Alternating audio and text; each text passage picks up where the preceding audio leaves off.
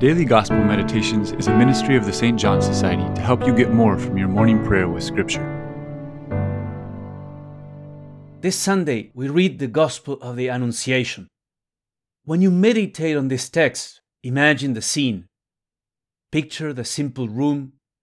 Imagine Mary working there in silence. Imagine her face, her expression. Then the luminous figure of the angel that appeared and the conversation that followed. The angel called Mary full of grace. Think of someone who has come from the most eye opening retreat in their lives, filled with faith and joy. That was the normal state for Mary. It's possible that she didn't even realize it was so unique until the words of the angel brought it home to her. The archangel also explained who the Messiah would be a king in the line of David and the son of the Most High. The idea of the kingdom of David awakened mixed feelings. It had been the time of the highest splendor.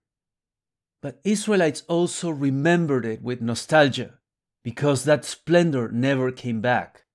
It all went downhill after David. Many things in life are like that it's also an image of grace. We'd like to see the natural fulfillment of many expectations friendship, career, personal projects. But we don't quite see those things come to fruition until God's grace enters them. When the Messiah arrives, that's when the kingdom of David recovers its splendor. I encourage you to reflect on the conversation of Mary with the archangel. Whereas Zechariah doubted and demanded more assurances, Mary didn't doubt. She only asked for one clarification how that would be consistent with God's plan. Once that was clear, she accepted the calling wholeheartedly, even when there were so many things that were not clear. What was clear was that she could trust God. It's also remarkable that God's vocation didn't take away what Mary was. Rather, it revealed it to her.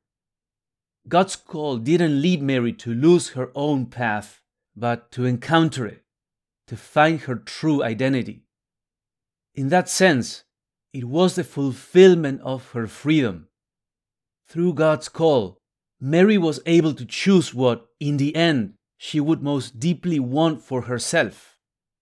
Had she followed the fears or impulses of the moment, she would have been less free. But by trusting God's guidance, she came to the deepest layer of her being. So, what has been the outcome of following God's voice in your life? What possibilities has it opened up for you?